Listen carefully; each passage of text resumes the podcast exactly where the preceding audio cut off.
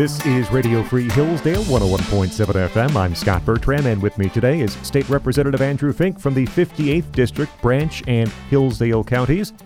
Andrew, thanks so much for joining us. Hi, Scott. Thanks for having me, as always. And remind me again the new number district that people will see you on the ballot in the, in the fall. 35. 35. So going from 58 to 35. So in Chicago parlance, where I'm from, you're going from Wilbur Marshall from the 85 Bears to Frank Thomas, the greatest White Sox player of all time. Is that true? He's the greatest of all time? Oh, absolutely. I don't even think there's a, there's a real fight about that. He couldn't play defense by his own admission. He was a decent defensive first baseman for the first 10 years or so. Then things started to get a little shaky. Didn't he like walk off the field in the spring training game or something when he, he miss, mishandled the ground ball and just sort of said, This is stupid. I shouldn't be out here. I'm a DH? I don't recall that. No. Actually, he wanted to play first base. He thought his stats were better when he played first base when he ah. was an active defensive Sure. player. So it doesn't that doesn't sound like a story that would ring true. 'Cause He Okay. always wanted to be in the field. Well, my, my memory of White Sox history is not as good as yours, but uh, for for Tiger fans out there, Justin Verlander was 35, and I I and I think most you go. Tiger fans still claim Justin Verlander as a Tiger great, even though he's having an amazing second act in Houston. Had a lot of Tigers fans, by the way, chirping after the opening day win over the White Sox, and then fewer after the White Sox took two of the first three games in Baseball, that's baseball. Fun stuff. Um, hopefully, fun stuff today as we discuss, although I, I'm, I'm not sure it will start that way.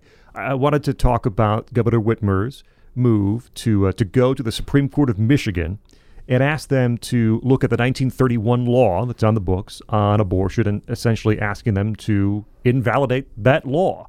That's been on the books for obviously quite a long time.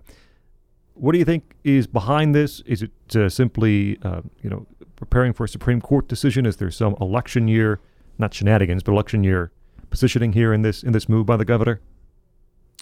Well, I frankly think that our governor is extremely political. In fact, I think in, in discussing this, she said something like, I don't get into the politics, which uh, I think when the history books are written, everyone's going to acknowledge that she thinks about politics basically all the time.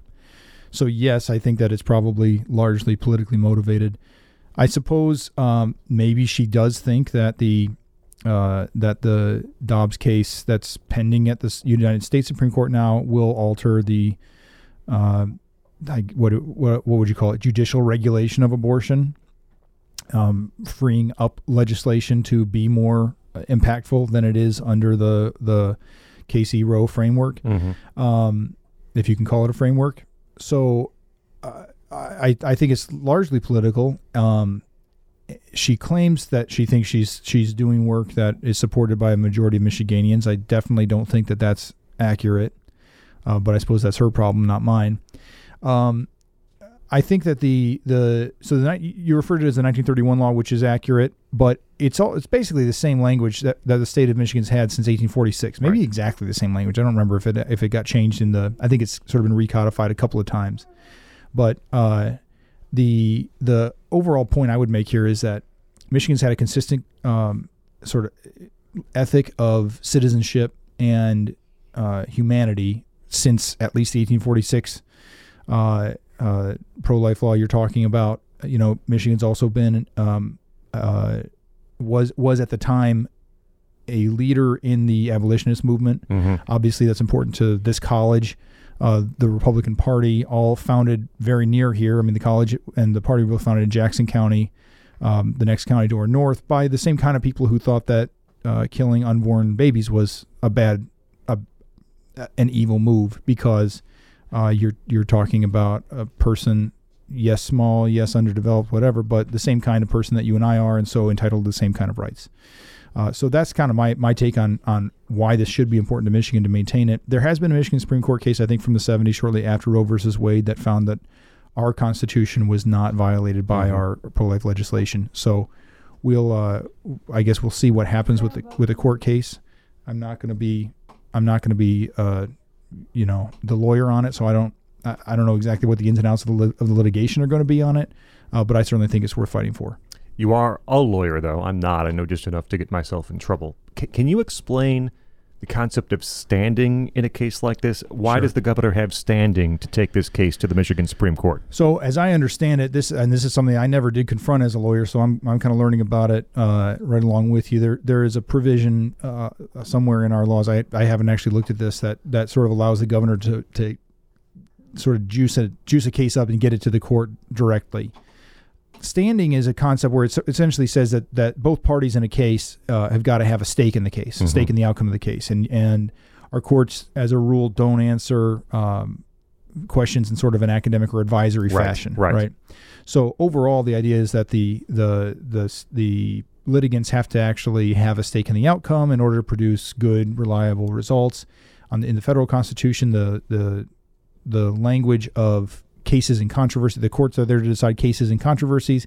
It's not a controversy if we just have an ac- an abstract argument. It's only a controversy if you and I both kind of want the same thing, or what you know, we're we're at, at odds on a, on a legal issue. Abstract arguments. That's that's what college is for. Yes, that's right. Yeah, there's no cases and controversies in the Hillsdale Honor Code. But uh, anyway, so the the I guess the the idea here would be that there is a public interest in some questions. You know, so that when the state has an interest, it you know it's always sort of you know the the, the state is is a way of expressing the people at, at large. So I guess that's kind of the idea there. But but it is it is an issue that I hadn't I, I wasn't particularly aware of beforehand. Um, often there are ways for the administration to, to get an issue into the courts, but this kind of fast track to the Supreme Court, it's just something I hadn't come across before. State Representative Andrew Fink with us on Radio Free Hillsdale 101.7 FM, also on this uh, abortion case being taken to the Michigan Supreme Court. Uh, in normal circumstances, it would be the job of the Attorney General to defend Michigan law. Dana Nessel, our Attorney General, has said she will not do this. She will not go to, to court, to the Supreme Court, and defend this abortion law. So, who will be defending this law on behalf of the state?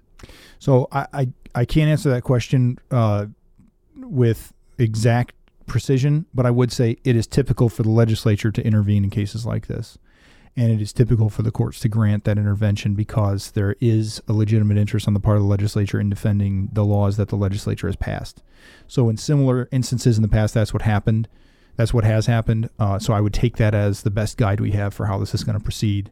Again, kind of not having been in Lansing and in discussions about these things, I, I, uh, I don't have the, uh, I don't, I can't tell you exactly what is happening, but I would take that as a guide.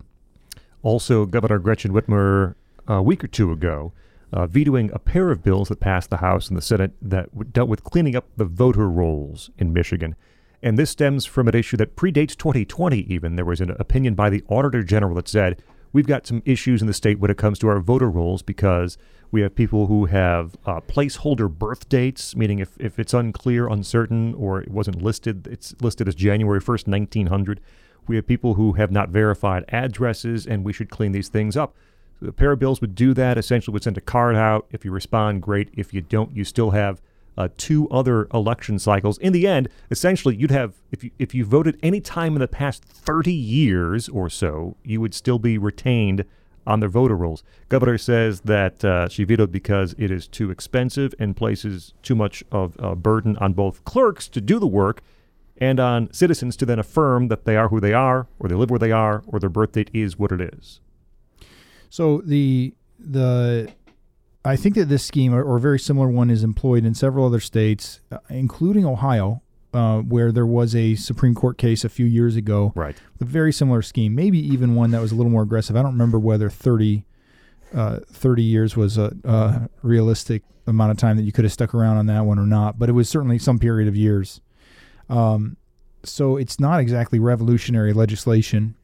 Um, in terms of it being onerous, I mean, when this when the state is sending the communication to you, it does make sense. I, it, as you say, this kind of uh, this and many other election policies that the governor's vetoed are concepts that predate 2020. Right.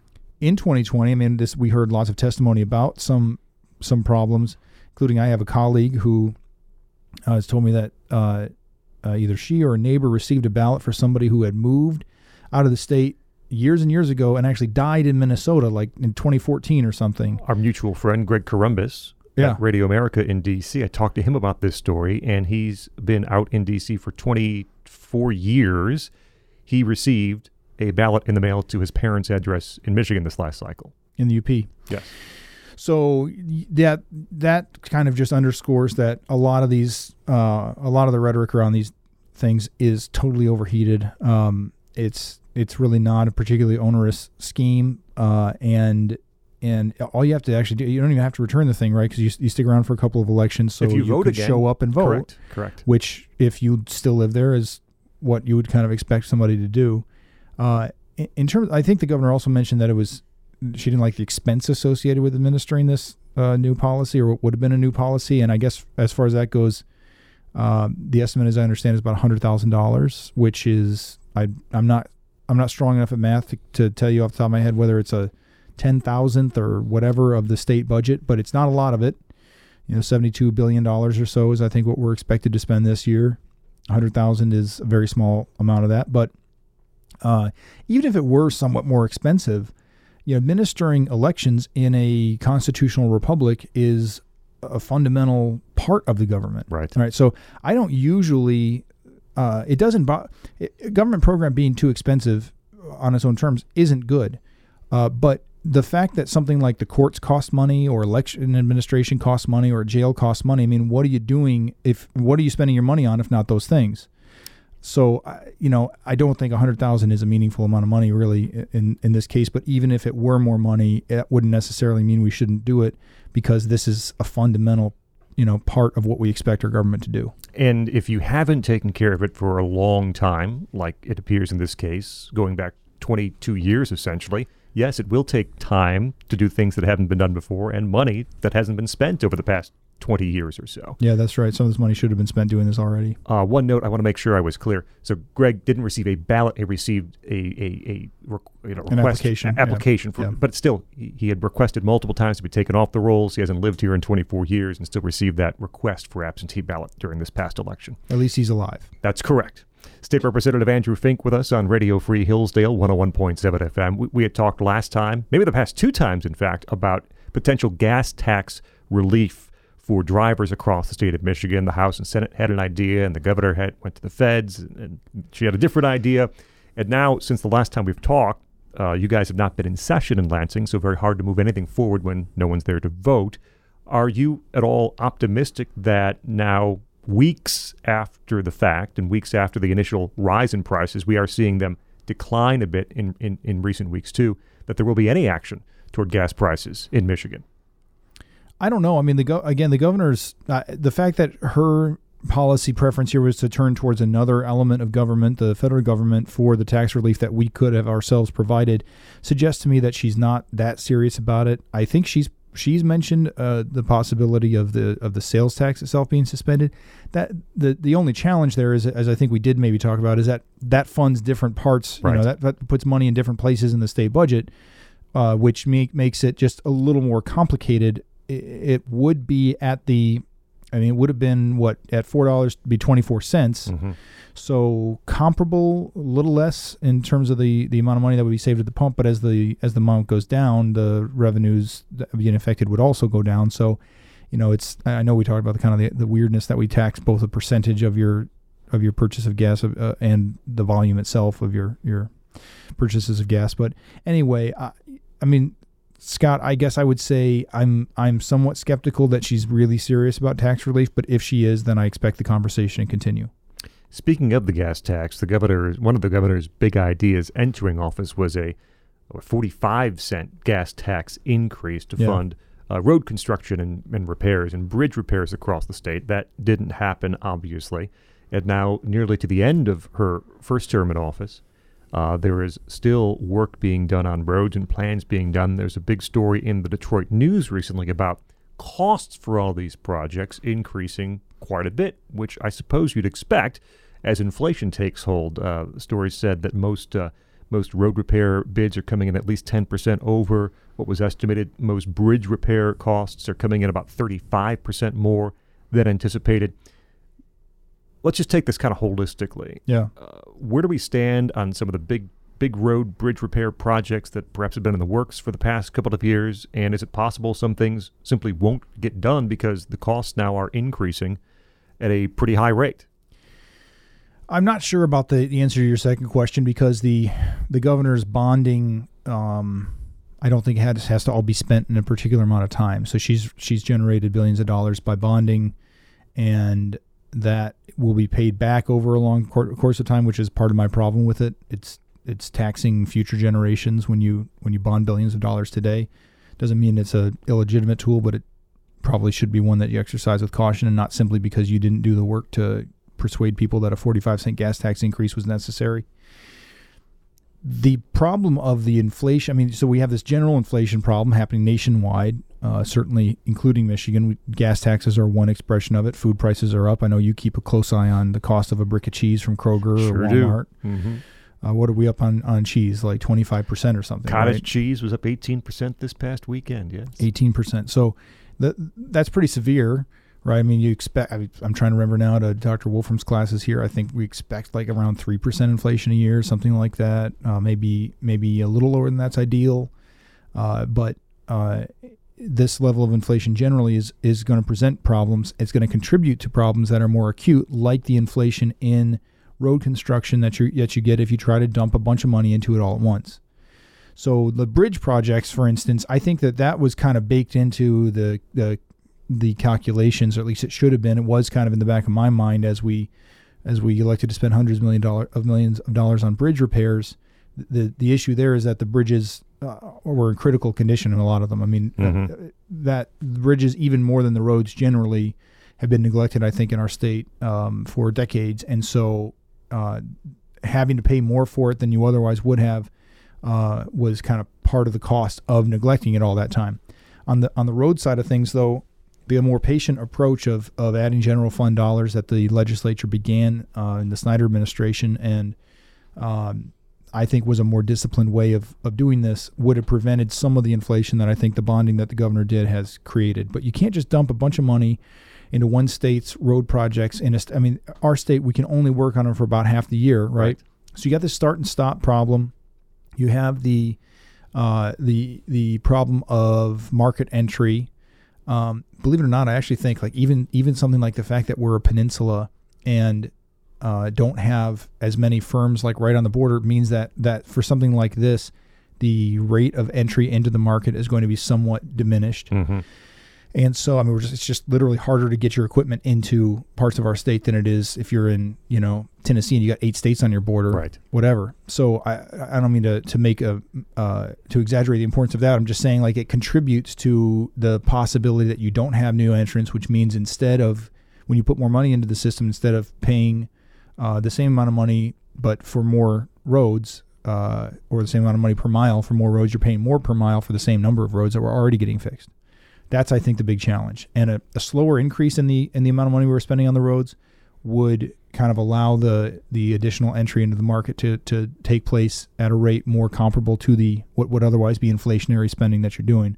When you dump a bunch in all at once, which both because of the federal policy and the governor's uh, bonding, I think we have, um, it it does mean that you're getting less bang for your buck. State Representative Andrew Fink, one final question. Since the last time we've talked, we had this 4.8 $4.6 billion infrastructure bill agreed to by, by both the House and Senate the governor, signed into law, uh, being executed. So there's money there for uh, water repair, water line repair. There's money there for roads, bridges. There's money for broadband. There's parks and trails. Anything in particular uh, that is earmarked for or that we should be aware of here locally in, in Hillsdale County where we might benefit benefit from that? So the that package actually has relatively few specific projects in it. Most of them are on on a scale that would exceed what you'd what you'd see in in this area. But there are, I mean, so the water infrastructure. Uh, more than one of my municipalities, I think three of them, had actually asked me earlier this year about funding for water infrastructure issues uh, I think city of Bronson and the city of uh, Litchfield and maybe the city of Hillsdale. Certainly roads. I mean, the city of Hillsdale has done a lot of work on roads, but every, I mean, we just talked about how it's a statewide problem. Uh, every community in, in my district has needs to to address with with uh, local roads. Other kinds of infrastructure. I mean, you mentioned the parks and things like that. The the, the rural broadband, I think, is a particularly important issue because we're if you're in an area like ours, it, you're already physically isolated from a lot of the modern economy. Uh, being technologically isolated as well creates uh, additional barriers to kind of this area keeping up with uh, what's happening in more more densely populated areas. even though those economies still need us, uh, if we're kind of less nimble, we're not going to be in as uh, good of a position to take advantage of it. I mean, the, certainly if you want to eat bacon in uh, in a county like Wayne County with two million people in it, I mean, I gen- genuinely don't know if there's a single commercial hog operation in Wayne County, but I know they consume a lot of bacon, so they definitely need us. If we can get our rural broadband up to snuff, then it'll make it easier for our people to kind of take advantage of those relationships. So that's those are the things I think are, are are most immediately relevant in our area: the water infrastructure, some of the road things, and then the rural broadband. Those are all issues that I hear about with with frequency across the entire district. State Representative Andrew Fink, 58th District Branch in Hillsdale County, soon to be running in the 35th District. If people need to get a hold of you or the office, what's the best way to do so? Repfink.com. Repfink.com. State Representative Andrew Fink, thanks for joining us here on Radio Free Hillsdale 101.7 FM. Thanks, Scott. More of our interviews and conversations on our SoundCloud page. Go to soundcloud.com, search for WRFH Radio Free Hillsdale. And I'm Scott Bertram on Radio Free Hillsdale 101.7 FM.